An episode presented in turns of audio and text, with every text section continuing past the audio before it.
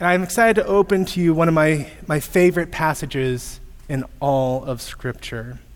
Before you do, let me tell you a little story. When I was, was barely a teenager, I remember going to my cousin's house, and they lived just far enough away where we didn't get to see them very often.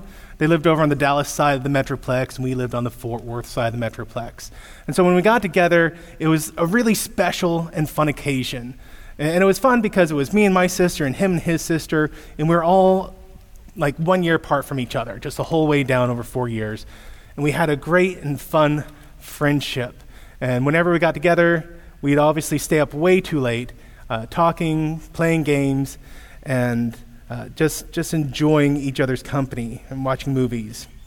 Well, for whatever reason, once the video games were turned off, the movie ended, me and my cousin were trying to go to sleep on this poolway bed, and he was just, he was troubled. Something was bothering him. And so we start talking, and, you know, he, he says, Now, what, what do you think about Revelation? like, like in, in general, just like God telling us stuff, or you, the book? Oh, the book. What do you think about the book? And so we got talking about the end times, and you know, as as things went on, I could tell he wasn't really concerned about Revelation per se. There was something else on his mind. And he finally let me know that he was concerned that he wasn't sure if he was really a Christian or not. See, he had prayed a prayer when he was younger about accepting Christ into his heart, and he was scared that that wasn't enough, or that maybe he could have lost his salvation since then. And I remember we talked for a while after that, and we prayed together, and he did go to sleep finally feeling much more at peace and having confidence in his faith.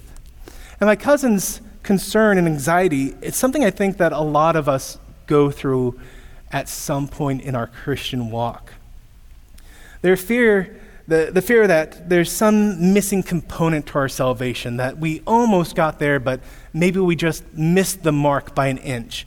Or maybe we have this concern that Christianity and our salvation is like water in a pool, and it evaporates, and we got to keep topping it off throughout our, throughout our lifetimes, or else we will lose it. And honestly, I think this is a good thing that we stop and think about. Like, if you have these questions and this anxiety, I don't think that's a bad thing. I think that's a really good thing, uh, especially for those of us who came to Christ at a young age and now we're getting older. It shows that you're carefully thinking about what have you placed your faith in. That you're examining your heart and making sure your faith wasn't in just some prayer you prayed in kindergarten, but it, it is in the death and resurrection of Christ Jesus our Lord. But you know, it can also be a frustrating thing to have these questions if you don't know where to go in the Bible to get the answer to these questions. So, my goal this morning is, is to work through these questions with you so that we can know God more fully. Because one of the wonderful truths about our Christian faith is that God desires for us to know Him and to know Him more. I want you to think about that. If you're here this morning and you feel anxiety about these different things in your life, be it salvation or something else, 1 Peter 5, 6, and 7 tells us to cast all our anxieties on Him because He cares for you. A part of God's great love for you includes His desire for you to be at peace, secure in the knowledge of who He is. And when it comes to understanding what your salvation is in. What's the process of salvation? What is the means that secures you? I can think of no other book in the Bible that so directly and unambiguously reveals God's eternal plan as Ephesians chapter 1 and 2. And so I, I want us to specifically look at Ephesians 2 this morning. So head that way uh, if you're not already there. Because this Ephesians 2 answers the big question of what is my role in salvation? Which is our title for this morning if you want to fill out an outline, if you enjoy doing that. And I want to answer this question because once you have a firm biblical understanding of what your role is in salvation, you're going to find that you can very easily answer the other questions that I've, I've mentioned this morning. And the central idea or theme we're going to be seeing unfold in this passage is that if salvation is a gift of grace through faith, then you can add nothing to your salvation, nor can you take anything away from your salvation. I'll give you just a moment to copy this. It's up here on the screen. And, and guys, if, if I go fast this morning, which I, I might, uh, this PowerPoint, it's on the NBC app. So you can kind of go through these notes and listen to this again later if there's anything where you want some more answers on or hear it again. Uh, but again, our, our theme is if salvation is a gift of grace through faith, then you can add nothing to your own salvation, nor can you take away anything from your salvation.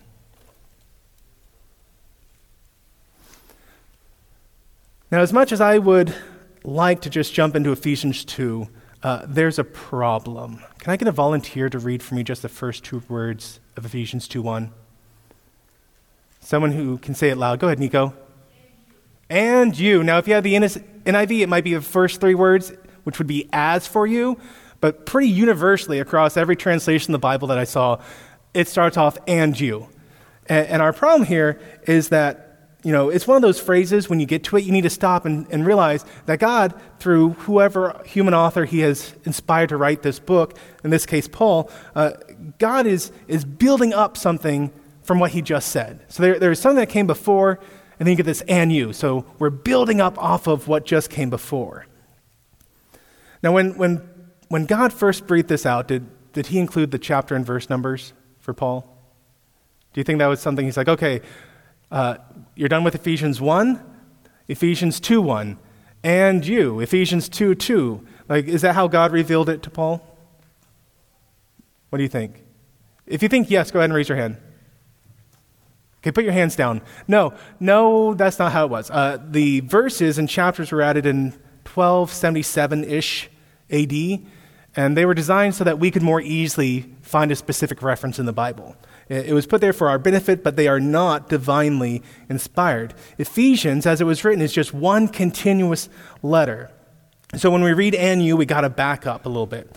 And we're going to see what he just wrote in Ephesians 1. Which means, before we go to Ephesians 2, we're going to answer the question, What is my role in salvation? Uh, in Ephesians 1, we're going to see Paul reveals to us the answer to the question, What is God's role in salvation? So, for our outline, before we get to Ephesians 2 1 through 10, which is really I want to focus on, before we get there, we got to go back to Ephesians 1, and we're going to look at verses 3 through 14 at God's eternal salvation plan. And not just God, but specifically the triune God's salvation plan. Ephesians 1 3 through 14 is going to look specifically at what each member of the Trinity does in regards to our salvation. Then we'll look at mankind's universal condition in Ephesians chapter 2, 1 through 3. Next, we'll look at God's unbelievable rescue in Ephesians 2, 4 through 7. And finally, we'll look at God's unmistakable purpose in Ephesians 2, 8 through 10. So if you're at Ephesians 2, and I hope you are, go ahead and just glance to your left a little bit, and we're going to read Ephesians 1, verses 3 through 14. The Word of God says, Blessed be the God and Father of our Lord Jesus Christ, who has blessed us with every spiritual blessing in the heavenly places in Christ, just as He chose us in Him before the foundation of the world, that we would be holy and blameless before Him. In love, He predestined us to adoption as sons through Jesus Christ to Himself, according to the kind intention of His will, to the praise of the glory of His grace which he freely bestowed on us in the beloved. In him we have redemption through his blood, the forgiveness of our trespasses, according to the riches of his grace, which he lavished on us. In all wisdom and insight, he made known to us the mystery of his will, according to his kind intention, which he purposed in him, with a view to the administration suitable to the fulfillment or to the fullness of the times.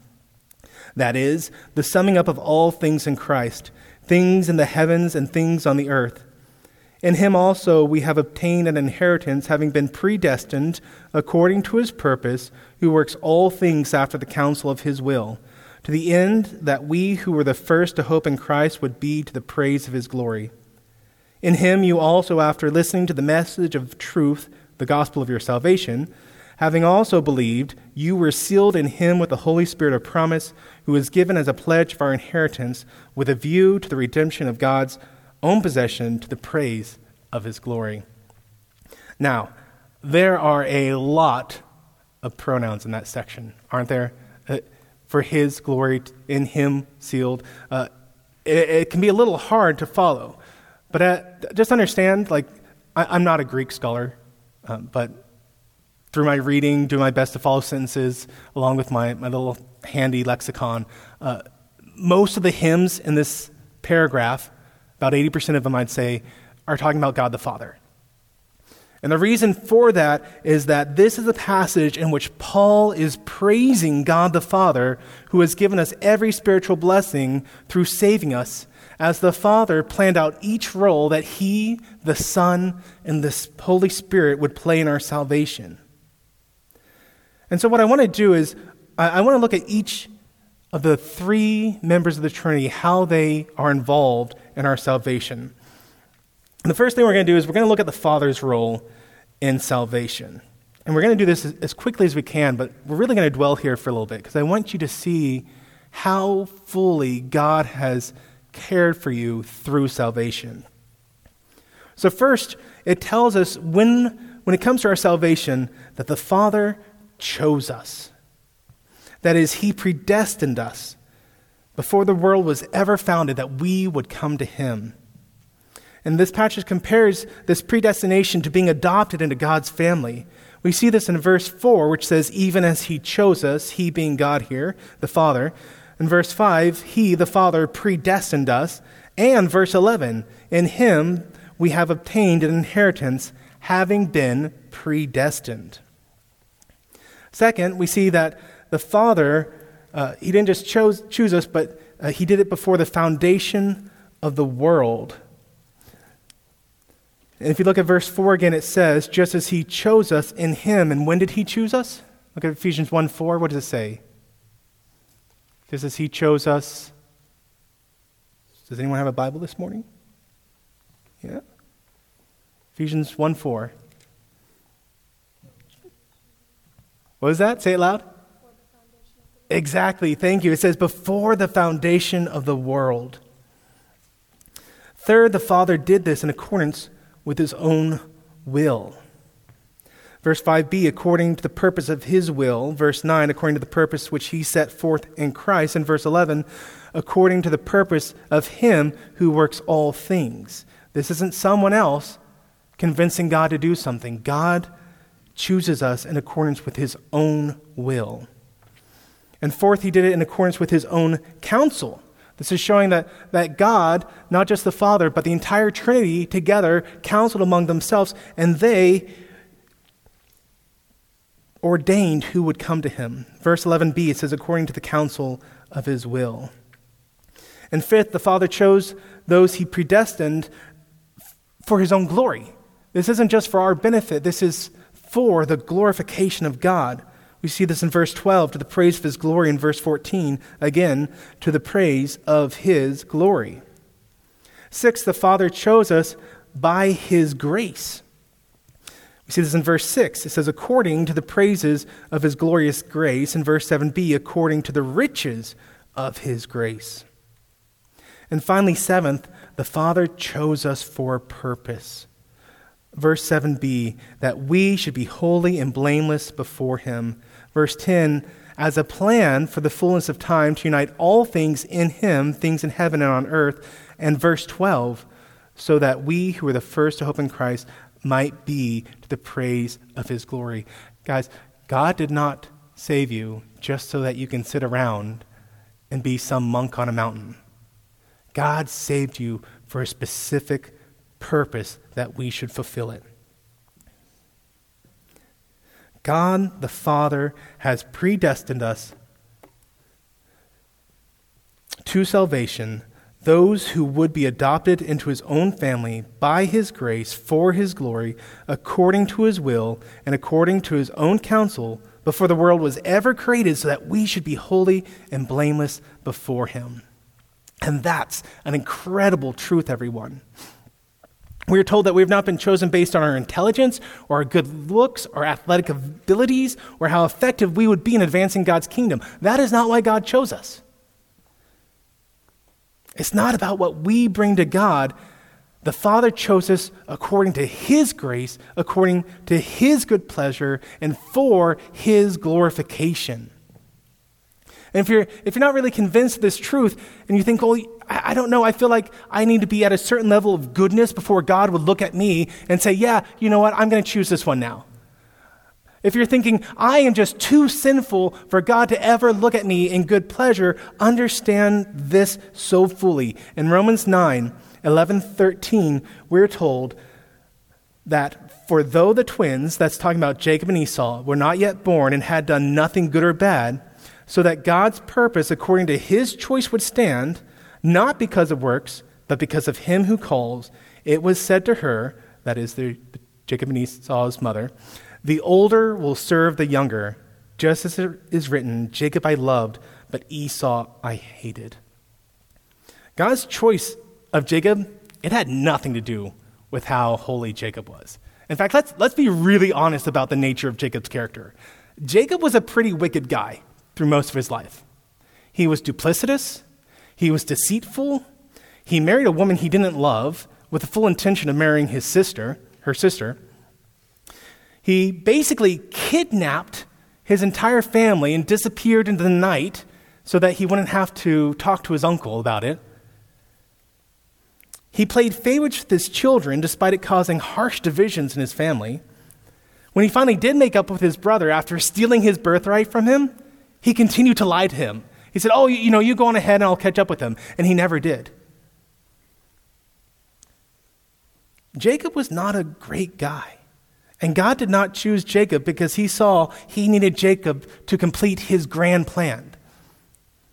God chose Jacob despite his many flaws and imperfections because of God's great love and compassion that he chose to pour out on Jacob. The Father predestines to salvation those who would be adopted into his family by his grace for his glory, according to his will and according to his own counsel before the world was ever created, so that we should be holy and blameless before him. That's the Father's role in our salvation. What about the Son then? What is Jesus Christ, that is God the Son's, role in our salvation? Well, again, according to Ephesians 1, through the section we just read, first we see that the, the Son's role is to be the means of our adoption. We saw this in verse 5. He, that is the Father, predestined us for adoption as sons through Jesus Christ. And in verse 11, in Him, Christ, we have received an inheritance. Second, the Son provides us redemption through His blood. Verse 7, in Him, the Son, we have redemption through His blood. And real quick, I mean, we use the word redemption a lot, right? Like, you, anyone who's grown up in, in, a church environment, you hear, we've been redeemed, we've been redeemed. Has anyone ever stopped to look up what redeemed actually means? Like, like, it's something that we use and we know how to use it, but we don't know what it means, I feel like a lot of the times. At least I don't. I'm really bad about this. Redemption means to recover ownership over something by paying a specified sum. When we say that Christ has redeemed us through his blood, we're recognizing that we all should belong to God. And yet it's our own sin that has broken that ownership as we've ripped ourselves away from God's fellowship. And that the only way to restore us into a right ownership under God's authority was for the Son to pay a ransom of his blood with his death on the cross. In the Son, God has recovered ownership over us through the payment of the Son's blood. A third, we see that the Son brings us forgiveness for our trespasses. Continuing from verse 7, uh, which said, Remember, in him, the Son, we have redemption through his blood, the forgiveness of sin. Verse 8 says, Which he lavished on us. Oh, I skipped ahead because I, I like that one. Sorry. Fourth, he lavished it on us. Uh, and I know lavished isn't exactly a word we use much anymore because it means to be, it, but it means to be characterized by extravagance. The idea here is, here is that you don't just have a lot of something, you have a ridiculous amount of something. Like in far, uh, far, far excess of what you could ever possibly need. Like, do any of y'all know Beanie Babies? Okay, yeah. Yeah, so when, when I was a kid, Beanie Babies were new, and they were actually worth a stupid amount of money. And people would fill up rooms with these Beanie Babies. I mean, when we talk about someone being lavished, just imagine a, a room full of beanie babies. This is in far of excess of what you could ever possibly need or want. So the idea here is that we haven't just been given just enough forgiveness to barely cover, you know, the sins we have. The idea here is that Christ has super abundantly deposited such great stores of forgiveness into your account that you could never begin to deplete them, no matter how many lifetimes you had to live. And this is extremely important. God has lavished forgiveness on you. Once you come to Him, you are not in danger of losing your salvation. God knew from the beginning who you are. He knew the sins you would continue to commit after you came to, faith in him, after you came to faith in him. And yet he super abundantly lavished forgiveness on you anyway. Well, fifth, the Son makes known to us the mysteries of God's will. And we, we see this according to verse 9. And, and remember, when the Bible talks about a mystery, we've talked about this a couple times. This isn't Sherlock Holmes. It's not that you found the butler dead on the ground and you got to do all the forensics as you piece together who done it. No, when the Bible talks about a mystery, we're talking about something that used to be unknown but has now been revealed to us. The Son has, through his work on the cross, made known to us those things which were previously hidden away from the believer's understanding. And we see this actually being done in Luke 24, verse 17, where the resurrection, resurrected Christ comes and meets two of the disciples on the road, and he reveals to them all the things that the Old Testament said about himself. Jesus was revealing the mysteries that were previously hidden from them. Christ makes known to us the truths about God's will that were at one time hidden from man's understanding. In six, we see that in our salvation, the Son has obtained an inheritance for us. Verse 11 In him, the Son, we have obtained an inheritance. So when we take this all together, we see that the role of the Son in our salvation is to be the means of our adoption, having purchased redemption for us through the violent outpouring of his blood, so that he could super abundantly lavish forgiveness on us, having obtained an inheritance on our behalf and revealed to us what is the will of God that was previously hidden from man's understanding. Finally, we have God the Holy Spirit. So, what's God's the Holy Spirit role in our salvation? According to Ephesians 1, the first thing we see is that He seals our salvation. We see this in first, verse 13. It says, You also, after listening to the message of the truth, the gospel of your salvation, having also believed, you were sealed in Him with the Holy Spirit. And importantly, I want you to notice the order of, of operations here. Any, any math people in here? You familiar with Please Excuse My Dear Aunt Sally? It's the order of operations, parentheses, exponents, multiplication. Yeah, y'all got it. Uh, we have to look at the order of operations that this verse 13 shows us. We hear the message of the truth. Someone has to tell you the gospel first. That's where it all starts. And after you hear the message of truth, that is the gospel, the gospel is what leads us to belief. And at that moment of belief, God seals us in Himself with the Holy Spirit. So it's not that our belief or works is that sealing us. It's not a matter of my faith sealing my salvation. God is the one who seals it for himself. Second, we see that the Holy Spirit is given as a pledge of our future inheritance. This is again in verse 14, who is given as a pledge of our inheritance.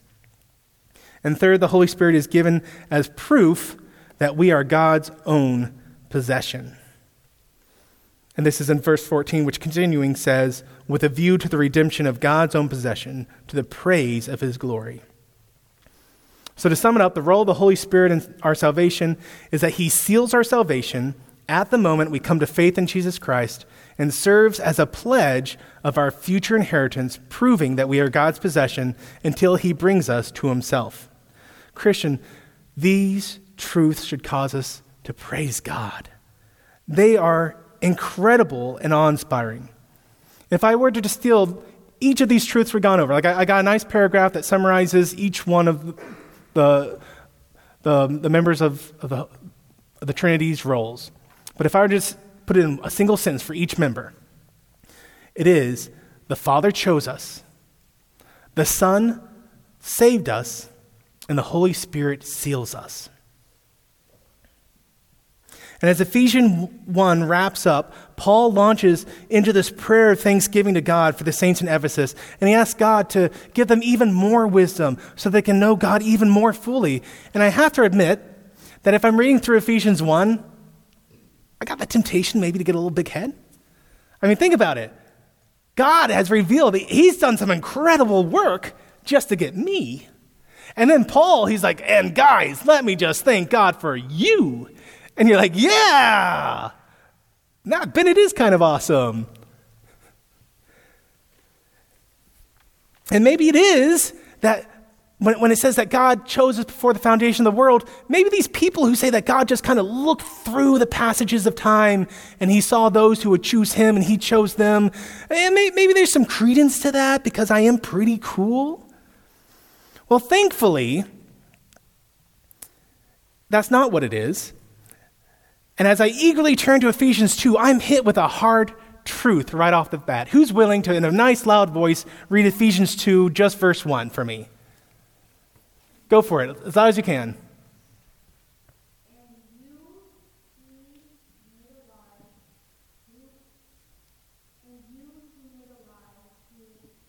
Ephesians 2 1?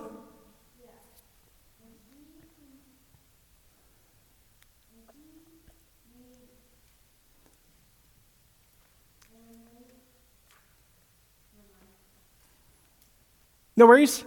Someone else, Ephesians 2 1. Go for it, Molly.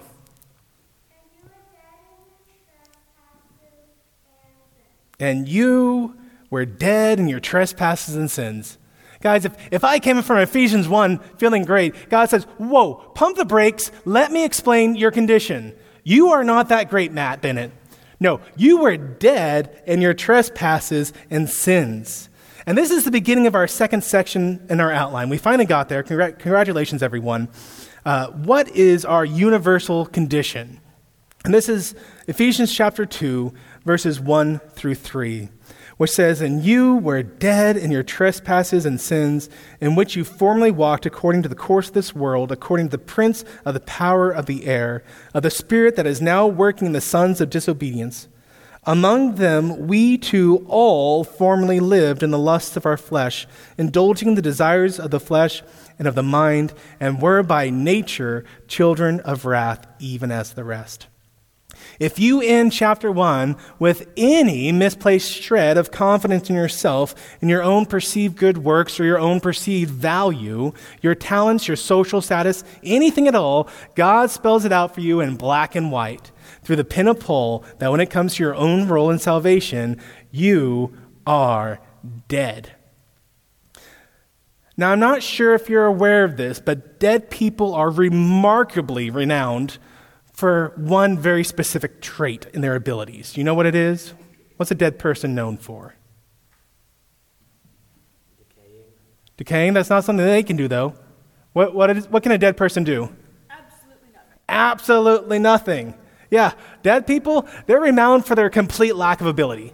Like, uh, you know, I, I had a, a, wonderful dog when I was a kid. Uh, and, you know, he could do all sorts of tricks. He could, he could jump. He could, you know, balance the, the biscuit on his nose. Wonderful dog. Got hit by a car and died. Sorry, that's how most of my stories end. I'm, I'm sorry, everyone. I, don't have, I don't have happy stories. I'm, I apologize. You know, when he was dead, I could call his name, and he wouldn't come for some reason. When he was dead, he couldn't do the tricks anymore. Guys, when we're dead, we can't even stink on our own. We can't decay on our own. It is outside forces working on our now dead body that causes us to decay and causes us to stink. When it comes to earning your salvation, you cannot have any sort of active role in it because you are dead. And how are you dead? I feel like Paul ultimately God, knew that there would be a few Nicodemuses out there. Remember Nicodemus? He comes to God and or Jesus and, he says, you know, what must I do to be saved? And Jesus says, well, you got to be born again. And he goes, what? How, how can I be born again? I'm a full grown adult. And, and I feel like there'd be, Paul understood, there'd be people who go, Well, how can I be dead? Look, I, I can walk, do a little dance, I can jump, I'm thinking, I'm breathing. How can you say that I'm dead, Paul? Well, he says, You're dead in the trespasses and sins which you once walked according to the course of this world, according to the prince, the power of the air, which is it's a poetic way of saying that we are living in accordance with Satan's will. We understand, everyone, that Satan has been given a certain degree of freedom on the earth, that he is allowed to influence the mindset of the rulers, our, our governments, and we certainly see it working out, don't we? We see Satan's influence. We see how our government is dead set at making it so that you can kill an unborn child. We see how our government is dead set to making it so that you can mutilate your body. And that if you don't, as a parent, let your child mutilate themselves, they will take that child away from you and do it for you. We see this is where we're going. Satan is influencing those in power. And before we come to Christ, we are in lockstep with that desire. Just like how salvation is a spiritual rebirth, prior to being made alive in Christ, we were spiritually dead and bound under Satan's cruel influence. And notice how Paul, he specifically mentions that we were dead in our tr- sins, and which we once walked. This is a past tense thing. He's talking specifically to believers in this passage. And he wants you to know that if you're now a believer, this describes how you used to be. This is not how you are to continue going. Our life, after being made alive, is one in which we are to no longer walk in sin. Now, does this mean that we're going to be perfect? Is there, is there anyone perfect in here? Put your hand down, Nathan. no, of course, it doesn't mean you're going to be perfect. If no Christian ever fell into even patterns of long term sin, and understand this, this is important. As a Christian, you are at risk of falling into patterns of long term sin. And if this wasn't true, God wouldn't have given us Matthew 18, where he gives us church discipline. And he says, if you see your brother, brother sinning, you come and you talk to him. And if he repents, rejoice. But does he always repent? No. Sometimes you are so stuck in your sin that first person coming and talking to you, it's not enough. And a group of people come and talk to you, and sometimes it's still not enough. Guys, we are told to lovingly confront the person in this pattern so that they can come to repentance. And this is so very important. I have known too many Christians who walk around in a state of permanent spiritual defeatedness because they are imperfect. They have bought into the lie that they are supposed to be perfect. Uh, we are supposed to be perfect, excuse me. They have bought into the lie that they will be perfect after coming to Christ. And because they're not perfect, they walk around just crushed instead of having the freedom that's supposed to come in Christ. We will not live sin free, although we are called to be sin free. And look at how we're described as walking before we come to Christ in verse 3. It says, We indulged ourselves in the desires of the flesh and mind. There we go. Uh, while a Christian may at some point in their walk find themselves falling for some sin over and over again, and to the point that it's a, a pattern of sin that must be confronted, this is the important distinction. It's not going to be something that we go out of our way to indulge in. Before you come to Christ, you indulge in everything. Every sinful thing that comes your way, man, I am there. But once you come to Christ, though we may fall into that sin pattern, it's not something we indulge ourselves in anymore. So, what is our role in earning our spiritual salvation? Well, Ephesians 2 1 through 3 tells us that prior to salvation, we were spiritually dead, unwilling to respond to God's call for salvation, as we indulged ourselves in the desires of our flesh and wholeheartedly followed after Satan's call of rebellion against God. And this is why Ephesians 2 4 is such a precious verse to me. God sent his Son to die for my sins. Christ was beaten he was mocked, he was cruelly crucified, all so that he could bear the wrath of God for the ones who were in the process of killing him. And yet, despite knowing this, I rejected God. I pursued the pleasures that this world has to offer, pleasures that left me feeling empty and worthless. And this isn't something unique to me. Ephesians 2 3 says, at the very end of it, it says, even as the rest. This is something all of us do. Before we come to Christ, all of us had a shared heritage of rejecting God and pursuing after the joys of the life. And understand that if you have not accepted Christ as your Savior, then this still describes you this morning. You're still in Ephesians 1 through 3.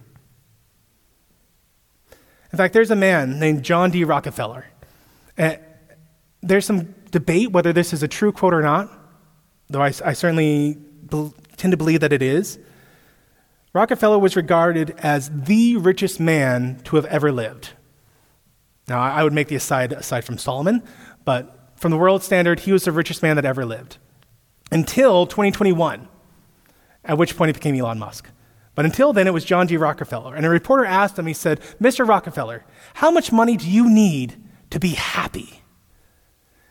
And the richest man alive said, Just a little bit more than I have. The things of this world, be it wealth or relationships or whatever good thing you want to take and abuse it as you worship it instead of the Creator, understand it can never, ever bring you satisfaction. Understand that if you are caught in a worthless endeavor, or understand that if you are not in Christ, you are caught in a worthless endeavor to find pleasure that will leave you, leave you feeling gutted and absolutely dissatisfied. And if that is you, Ephesians 2 4 is for you. You are opposed to God and are rebelling against Him, but God is rich in mercy for you, O sinner. This is the unbelievable, unbelievable rescue on your outline. And let's read this section. It says, But God, being rich in mercy, because of his great love with which he loved us, even when we were dead and our transgressions, made us alive together with Christ. By grace you have been saved. And raised us up with him, and seated us with him in the heavenly places in Christ Jesus, so that in the ages to come he might show you the surpassing riches of his grace and kindness toward us in Christ Jesus. Where Ephesians 1 looked at God's eternal plan for all of those who he would choose to come to him, Ephesians 2 4 7 gives us a practical look at how it plays out for us individually at the moment of salvation. Notice again the order. It says, First, God was rich in mercy towards us because of his great love for us. And second, it was because of this great love that he had for us that while we were still dead in our trespasses, that is to say, it's not that we had a little bit good in us. It's not that we were made just enough alive so that we could choose Him.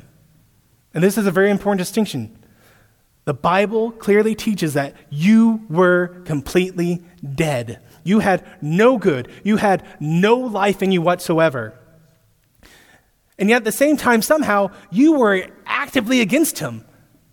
You wanted nothing to do with him. You were an enemy combatant against him. We were rejecting his authority and pursuing Satan.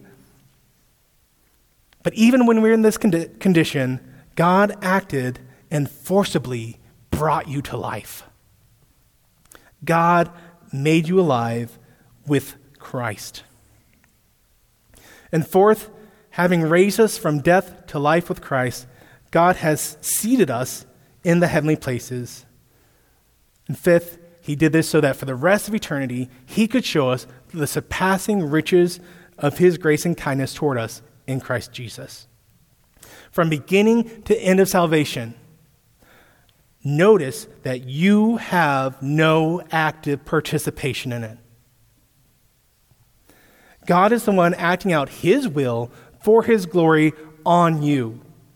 We are the humble and undeserving recipients of his graces and his kindness because of his great love toward us. And then to wrap up this amazing gospel presentation that, that Paul just laid out for us in these four verses, Paul gives this final summary. Why has God saved us like this? What was his purpose? In verses 8 and 10 of Ephesians 2, we read, For by grace you have been saved through faith, and that not of yourselves. It is the gift of God, not as a result of works, so that no one may boast. For we are his workmanship, created in Christ Jesus for good works, which God prepared beforehand so that we would walk in them. God has saved you by grace through faith to do good works. And specifically, the good works God prepared for you. And, notice what amazing difference this is between Ephesians 2 and verse 10. Before God made us alive in Christ, we were bound in slavery.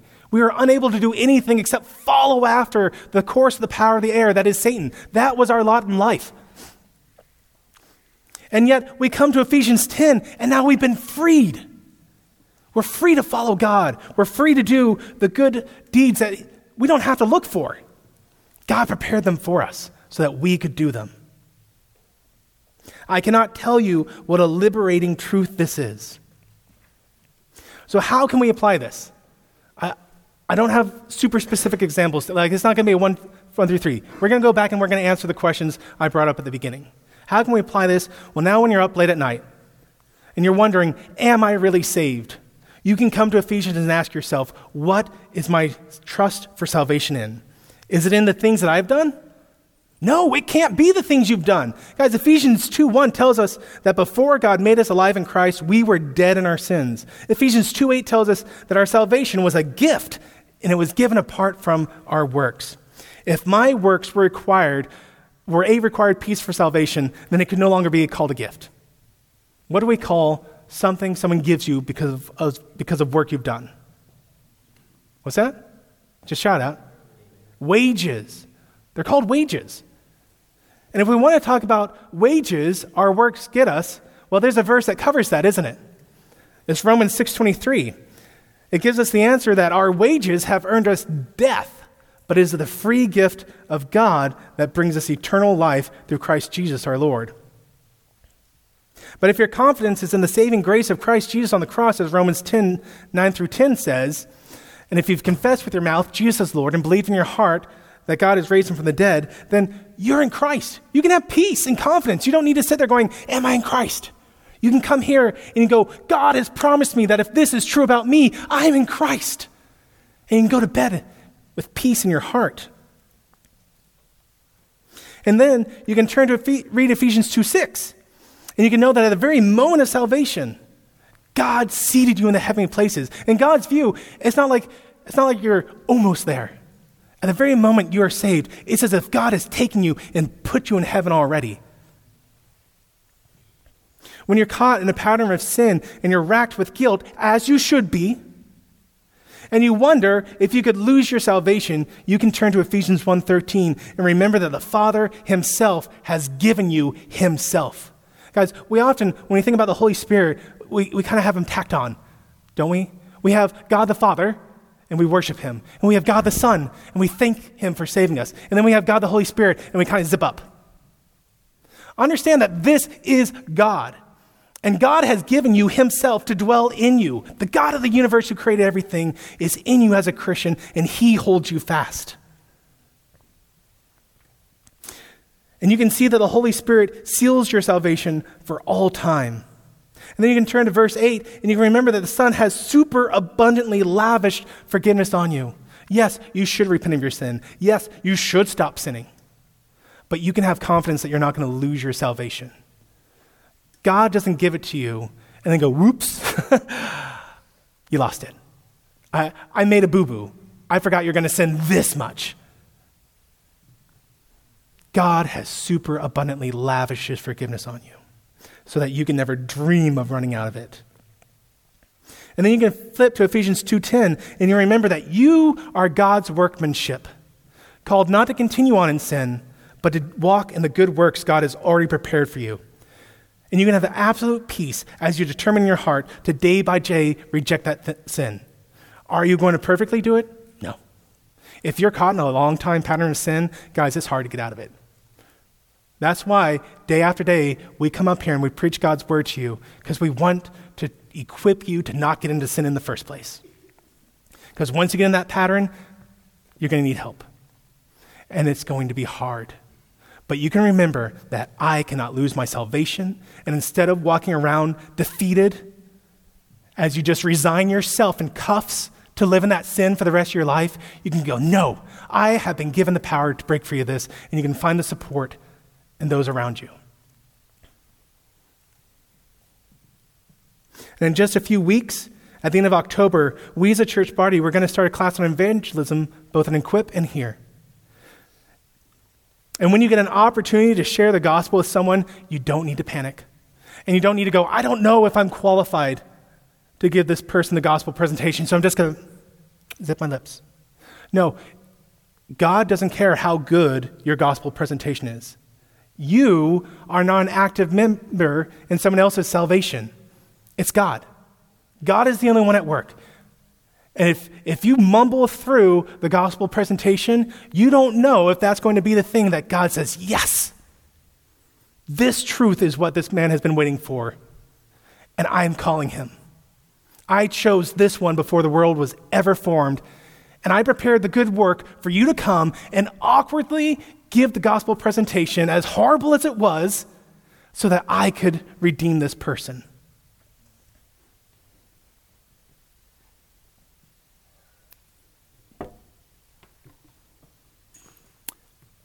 I told you about my cousin Grant at the beginning, how he was racked with doubt about his salvation. And though he went to bed feeling at peace that night that he was saved, his doubts came back. And for a time, as he grew older, he forgot his first love and tried to find peace in the pleasures of this world. But they could not bring him joy.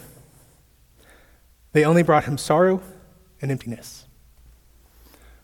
Last month, on October the 13th, we observed the 18th year that's passed since Grant made a choice that cannot be unmade and left this world. Grant forgot the promises that God has given us here in Ephesians 2. But God has certainly not forgotten Grant. and I will see him again someday. Though at the end of his life he lost sight of his Savior, I know the God whom Grant had originally placed his faith in, his true faith. In Romans 8 38 through 39 echoes the promise told to us in Ephesians 1 and 2 when Paul writes this glorious truth about salvation when he says, for I am convinced that neither death, nor life, nor angels, nor principalities, nor things present, nor things to come, nor powers, nor height, nor depth, nor any other created thing, and guys, that includes you, you are a created thing, will be able to separate us from the love of God which is in Christ Jesus our Lord. Christians, our spiritual struggles do not end just when we come to Christ. Satan will try to rob you of your peace and your confidence every chance he gets.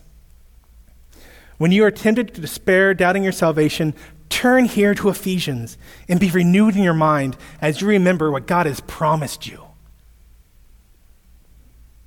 When it comes to your salvation, God has done it all. You were dead, but the Father chose you making you alive so that you could respond to the gospel call. You were dead, but the Son redeemed you so that you could walk in the newness of life, doing good works which He prepared before you. You were dead, but the Holy Spirit has sealed you for all time so that not even you can remove yourself from the love of God. If God has given us salvation as a gift, of grace through faith, then you can't add to your salvation and you can take nothing away from your salvation. Even the good deeds you do after coming to salvation, they're all set up for you by God, and they're not of your own doing. Praise God for his great grace and mercy that he has super abundantly lavished on you if you are in Christ here this morning. Let's pray. Father, we do praise you that you, before the world ever began, chose those who would come to faith in you. Lord, we praise you that we don't have to wonder is this person someone you chose? You put no responsibility on us beyond the instruction to go into all the nations and make disciples for yourself. Lord, it is not by my clever arguing, it is not by my endeavors, nor my passion that brings people to you. It is only your beautiful gospel. The gospel that every person already knows in their heart and are actively rejecting that you are God and you demand perfection. That we were unable to keep that perfection and are separated from you. But that you redeemed us. You play, paid the ransom price to take ownership of us again through the death of your Son. And that we are sealed for all time when we come to faith in you. Lord, I pray that we would be bold to share this gospel with the lost and dying world. And I pray that if there is anyone here this morning who does not know you, that this very morning you would prick their heart to respond to that gospel. And Lord, I pray that you would protect these young men and women as they go into the world and are exposed more and more to the doctrine of hatred against you that even at Christian colleges, we do everything we can to remove you from your own Bible. We promote evolution. We promote the world's ideals of sexuality. Lord, I pray that you would guard their hearts against Satan and the power that he has influenced our nations around us try and rob us of our joy and peace in you. Father, we love you. We pray these things in Jesus' name. Amen.